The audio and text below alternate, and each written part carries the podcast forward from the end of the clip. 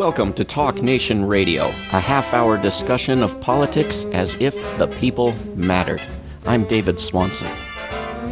It is my great privilege to welcome to Talk Nation Radio this week Stephen Roblin, who is a scholar of U.S. public opinion towards the U.S war, and conflict. He is committed to using his research to support activists, NGOs, and policymakers working to mitigate and prevent the human costs of war. His research examines the effect of civilian harm by the U.S. military and anti war messaging on U.S. public opinion. He is currently a PhD candidate in political science at Cornell University. Prior to attending Cornell, he earned his master's at the University of Maryland School of Public Policy in 2009 2009 and BA at Morgan State University in 2006. In 2009 2020, he will be a pre-doctoral fellow at the Institute for Security and Conflict Studies at the Elliott School of International Affairs, George Washington University. Stephen Roblin, welcome to Talk Nation Radio. Thank you for having me. So, fill us in on, on some of your findings. Well, before I discuss the findings, if you don't mind, I'd like to just quickly uh, describe what my research is responding to? Sure. Just to paint the uh, to provide the context. So, as you know, we face a dire contemporary crisis, which unfortunately is getting worse under the Trump administration. And that crisis I'm referring to is the killing and maiming of foreign civilians by the United States government. And this is done largely in the name of fighting terrorism.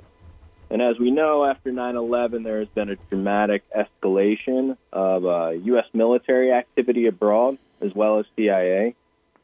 And as we speak, the U.S. is carrying out bombing missions in countries throughout the Middle East, uh, northern and eastern Africa, and South Asia. And the human cost of all these activities have uh, have been devastating, to say the least. Indeed. Now, the, the, Cost of War project uh, is one of several projects that tracks the human consequences of U.S. military activity. And according to the, them, uh, half a million deaths in Afghanistan, Iraq, and Pakistan alone have occurred, while over 20 million people have been displaced. So I should stress that these figures are conservative and certainly incomplete. I, I, would I would register my personal opinion disgustingly conservative. I haven't seen a serious scientific study uh, in Iraq that doesn't find the, the deaths much higher than that. Right. Some of them reporting over a million, as you know. Indeed. Yes, and I I just want to emphasize that you know it's important to get the figures right, obviously, because there's a lot of efforts by the U.S. government to propagandize and paint a picture that the war casualties have been very low. But of course, all the independent um, observers that I've been that I've uh, looked at have agreed that the military is woefully wrong. So that's important to point out. But one death is too many, in my mind. Indeed. But if you read if you read the news, you know that the the crisis is getting worse under the Trump administration. And I think it's important to just recall that Trump, as a candidate, endorsed indiscriminate bombing, intentionally targeting family members of ISIS, and those are civilians, so in, embraced intentionally killing civilians. And as president, his administration has revised the Obama era rules of engagement and the new rules have reduced the precautions the military must take before carrying out lethal operations in its war against ISIS. So basically, what the Trump administration has done is institutionalize greater tolerance for civilian death. And unsurprisingly, um, bombings have been increasing, and the civilian casualties that bombings inevitably cause have been increasing as well. So that's the a, a quick and very incomplete glimpse into the problem that my research is responding to, and then it obviously raises a question: what can be done about it? And I firmly believe that pressure needs to come from below, from society. So I look to peace activists like yourself and others as a source of some remedy. And I hope that my research can um, can contribute in, in some small way to um, the important efforts and noble efforts that activists have been undertaking for years and years and years. And one of the things that the, the anti-war movement and peace activists in the United States have been trying to do is influence public opinion and mobilize more people against violence abroad. So my ultimate goal is to use my research to help activists, organizations, as well as policymakers, you know, who are committed to peace, try to improve their public messaging to help them in their in their efforts. And I'm working on a few projects that I think could uh, could help in that regard. Well, I actually think they can. Uh, can we get to, to the specifics of what some of those are? Sure, sure. Um, so my dissertation, um, my dissertation examines the question: Does the American public care about the foreign civilian victims of U.S. wars? And the conventional wisdom in international relations, that's the field that I that I'm studying, um, is that the American public is essentially indifferent to the civilian victims. Instead, the public only cares about quote winning wars and preventing harm to U.S. soldiers. And there is certainly some truth to this. Um, scholars have established that public support for war wanes as the military fails to achieve its its um, set objectives and U.S. set soldier casualties increased. But the more broad claim that the American public is indifferent to civilian harm is is being challenged. And recent research among international relations scholars has explored whether the public is responsive to international humanitarian law, which governs the conduct of war. And they found that some of the the norms or provisions that are intended to limit wartime civilian harm do actually influence public support for war. So they've looked at, you know, proportionality, for example, that the public is responsive to the number of civilian casualties, and then also precaution, whether or not combatants take enough measures in advance to prevent civilian harm. But interestingly, no study has looked at the intent behind civilian harm, which is interesting because it's so crucial to, to international humanitarian law. And this body of law distinguishes between deliberate harm to civilians, foreseeable but unintentional harm to civilians, which is anticipated but it's not the direct um, purpose of the military operation, and then accidental. So I explore whether or not the public is sensitive to this in- intent distinction using survey experiments, which I'm happy to to talk about.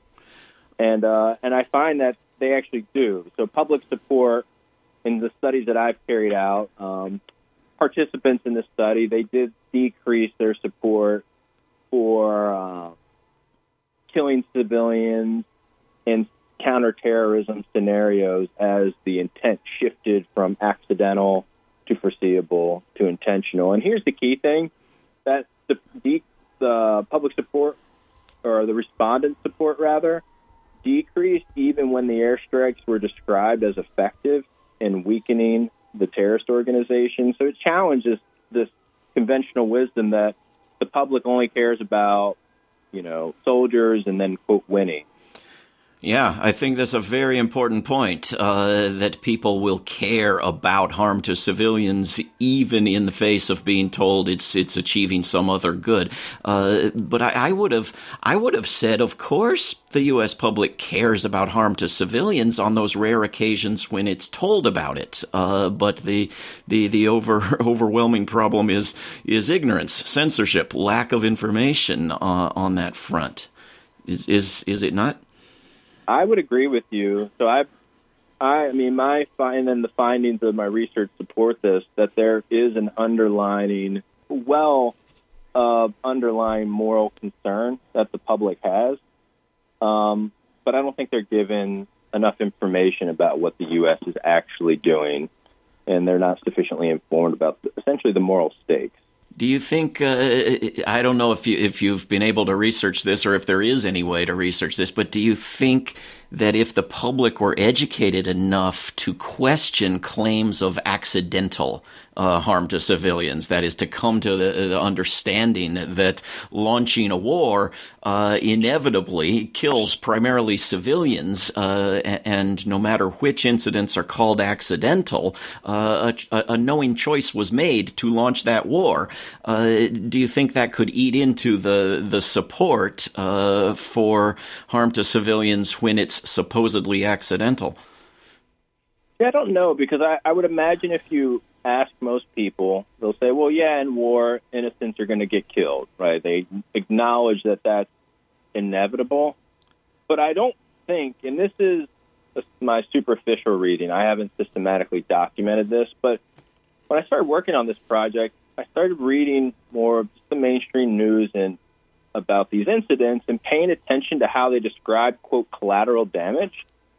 And there's very little uh, mention, at least that I encountered anecdotally, that these deaths are foreseeable. Like the, the military calculate the anticipated casualties in their their military operations and decides to go forward with military with bombings and other things every day, knowing with a high degree of um, probability that they're going to kill X number of civilians but just from my casual reading of the press, I haven't seen that properly communicated. So I think if that was better understood, um, it may have an effect. I mean, I can only speculate, but I think it may.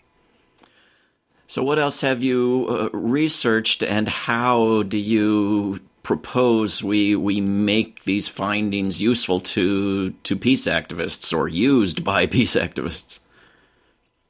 Well, I've also looked at, in the context of my dissertation, um, the source of moral concern. So I ran an experiment, and it's based on a real world scenario that's described in Paul Scharre. He's a former Army Ranger in his recent book, published in 2018.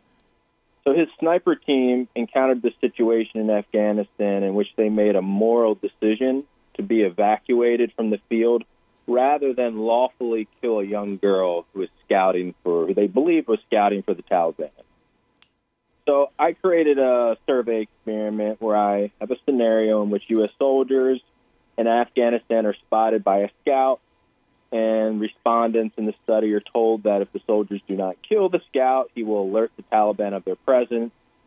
The scenario then states that it would be legal under international law for the soldiers to kill the scout even if doing so results in killing a young girl who is in the line of the soldier's shot.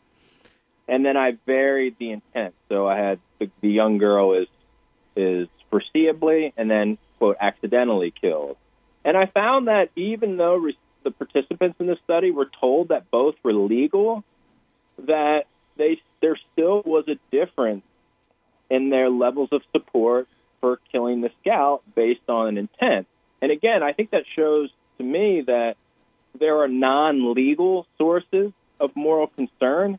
And I think this is relevant for peace and human rights activists because so much of the discourse is legalistic. And I'm not sure that that type of rhetorical frame is most compelling to the broader public. Like, I, I think appealing to people's sense of moral intuition um, or maybe religious faith right? That may be a, a more effective frame for peace activists to have. I strongly suspect you're right. I don't know if there have been studies in, in terms of, of domestic issues of whether people really care much what's legal. I, I suspect very strongly on international issues, uh, people really do not care, uh, and for the most part, do not even know there are laws that are that are relevant. Uh, and I, you know, when when I'm told some particular murder in some particular war would be legal, uh, I always uh, wonder what made the entire war itself legal illegal uh, because the, the, the war on Afghanistan is in is in blatant violation uh, of the law itself in its entirety. Um, I, I, don't I don't know uh, I don't know if that registers with with many people. I doubt it, but I think uh, I, I, think moral questions rather than than legal questions uh, are are where people are are focusing their attention. No, and I agree. And international law has this distinction. So, I mean, my dissertation looks at international humanitarian law, which deals with the conduct of war. But the next step in my research as I move forward is to look at international criminal law. So it looks at the reasons for going to war. So you get into things like crimes of aggression, right? So that the whole enterprise, the reason for going is itself in violation of law.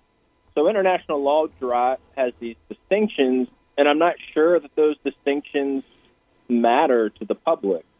Um, but the good thing about a survey experimental study that I'm doing is that they are pretty ideal for trying to isolate the effect of some piece of information, right, on public attitudes. Yeah. I are, are you familiar with a publication called Peace Science Digest? Yes, I am. Uh, I, I find this very helpful in that Patrick Hiller and the others who put that together try to look at studies like the ones you're describing and, and others and uh, and figure out lessons and key points uh, for for the general public and for peace activists to make use of. Um, do you do you find that helpful? Have you been in touch with them? Are you pursuing similar uh, objectives? I haven't been in touch with them. I'm actually at the point in my own research on my dissertation where I'm starting to sort of poke my head out of the ground again, because so much of it is developing the tools and then becoming familiar with the literature and then doing the data collection. That I've just sort of been focusing on that. But now, as I'm winding down with my program, I certainly want to make my research relevant so, like I said, people like yourself who were who were doing the important work. Um, you know, theoretical discussions are interesting, but I'm not satisfied with simply having something published, right? And it collects de- dust on a shelf. I want people who are actual political agents who are engaged politically to to take it and and do something with it. And I do think, in general, that I agree with the journal you mentioned the basic mission that, you know, peace activists, we can do a better job. We can learn, but we need high quality evidence. So this is where I think researchers can step in and help provide, you know, that important service. Because it's, you know, it's difficult to learn if we don't have good evidence. Difficult to learn from falsehood, falsehoods. So if I so if I have thirty seconds uh, or two minutes or five minutes on on CNN, uh, what what should I be saying about a typical war? Take your pick among them, or about the institution of war in general that I'm that I'm not saying that I'm not likely to say. Uh, what what advice do you give people to make a stronger case? Well, I would question. I would based on my findings, and again you know, I should do my due diligence as a research as a researcher. Um, there are always limitations with every study, and I'm happy to go into the limitations with my of my study. But I do think there is enough evidence, not just based on my work, but also other survey work, that international law is not the most powerful um, motivator or influencer of public opinion. So I would probably I would probably say try alternative frames. That's one. But in another study that I'm conducting, actually with a a co-author, her name is Sarah Maxey. She's a scholar at the Loyola University of Chicago. We actually went through and and documented and started tracking some of the most commonly used critiques of war by anti-war uh, organizations like Answer, Code Pink, and Peace Action. And our project's just starting, but we do have some preliminary results. And what's interesting is that so far we're seeing that anti war groups emphasize heavily that wars will inevitably cause harm to U.S. soldiers on the assumption that that will move the public against the war. We ran an experiment testing um, five different anti war messages and we actually found that the harm to the soldiers was the least effective, and some of the more effective were effective were um, emphasizing, for example, the economic cost of war. So, based on our preliminary findings, um, it suggests that maybe emphasizing the economic cost, like basically we're wasting taxpayer dollars. You know, we could instead of creating bombs and all of that, we could spend more money on public education. That seems to be pretty pers- persuasive. What what were the um, other ones, and was harm to civilians one of them? Harm to civilians was one of them, and that seemed to be quite effective, though not the most. We also tested whether or not um, critiquing a war on the basis of effectiveness, in other words, it'll create more terrorists, for example, that was moderately effective. But um, the least effective was the the concern for soldiers critique, which is interesting. Now, I should say we also tested um, a treatment in our, in our experiment that combined the different critiques, and that one performed um, the best. And the idea there is like if you kind of throw spaghetti at the wall, you present multiple critiques that can appeal to different audiences. Right. So that seems to work the best. But I think it's important to emphasize that not all forms of public communications are amenable to that sort of spaghetti on the wall approach. The CNN interview that you mentioned, that would work, right? Because you have enough time, I think, to, to hit to highlight a few different critiques of war. But something like social media posting, uh, I don't know. I don't think like if you pass along an article, a lot of people just read the the headline, sort of move forward. So in that context, you'd have to pick what message do you really want to highlight. Right. So, I mean, based on our study, and again, it's one study. We're going to we're going to conduct conduct follow up studies, but the economic emphasizing the economic cost of war um, seemed to be quite effective. But if I if I tweet and link to uh, the World Beyond War website, where we make the case that this war endangers you, it uh, deprives you of, of all sorts of economic resources, it strips away your civil liberties, it harms the, the natural environment, uh, it promotes racism and bigotry, the, the whole laundry list of, of, problems, including the the immorality, the harm to civilians, the economic damage, the damage to the to the troops themselves, the environmental damage, et cetera, et cetera. Uh, it, it's possible that that I thereby touch on an argument that reaches each person uh, most strongly, right?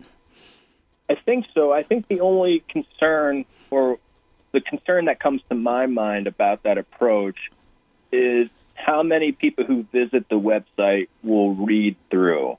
And then it raises a question of order, right? Because you can imagine some people may read one or two and then sort of move on. And that's not something that I can, I can, um, like my research doesn't speak to that yet because we're focusing on the content of messages, not the form in which messages are presented. But I do think that that's something worthwhile to study because unfortunately it does seem like we live in a in a period where attention spans are right. waning. So we have to think about we have to look at the information that we put forth as right. or at least we should look but at its attention as but there's not a but there's not a single person on earth who won't give me that advice. What I think is is interesting and surprising about your advice is that people might care more about foreign civilians than about US troops because as you say the the thinking among activists is let's focus on that 3 or 4% of those harmed who are US troops uh, at the expense of the you know the 95% of the victims who live where the war is happening because that'll be a stronger more strategic argument. That could be wrong. It could be wrong. And our results suggest that it may. And i want to emphasize suggest because we've conducted one study and anything you know it's important for us and we're going to conduct follow-up studies and we'll have more to say later but at this point, it it does seem that that could be the case, and it's at least, if nothing else, it's worth bearing in mind that our assumptions about what moves the public could obviously be wrong.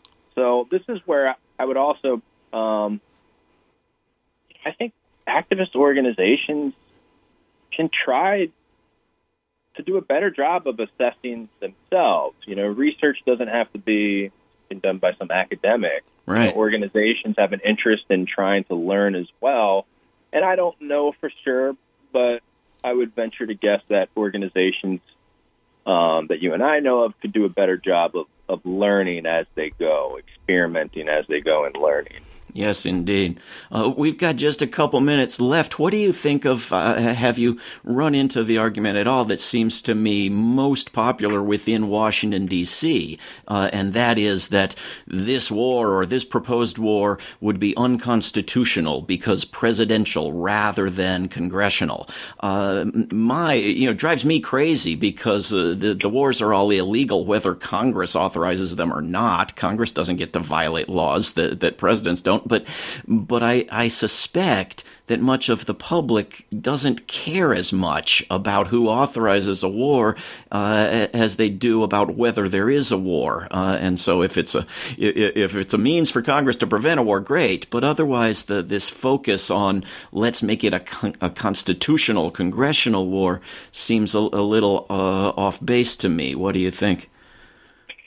It could be. Now, our results can't speak to that because we tested only five um, anti-war messages, but the one that you mentioned is on our bigger list because um, we're going through now and and looking at anti-war organizations. We're going on their websites, looking all at their public statements, press releases, blogs, reports, action alerts, all of that, and documenting the frequency in which different critiques occur so the one that you mentioned um, is that essentially that the process for authorizing war was illegitimate is one that is is emphasized, and we actually find that it's emphasized a lot um, in our results. So that's something that we will test in the future, um, and then I'll be able to speak more to that now. But just generally, I, I think again, you know, we have assumptions about what moves the public,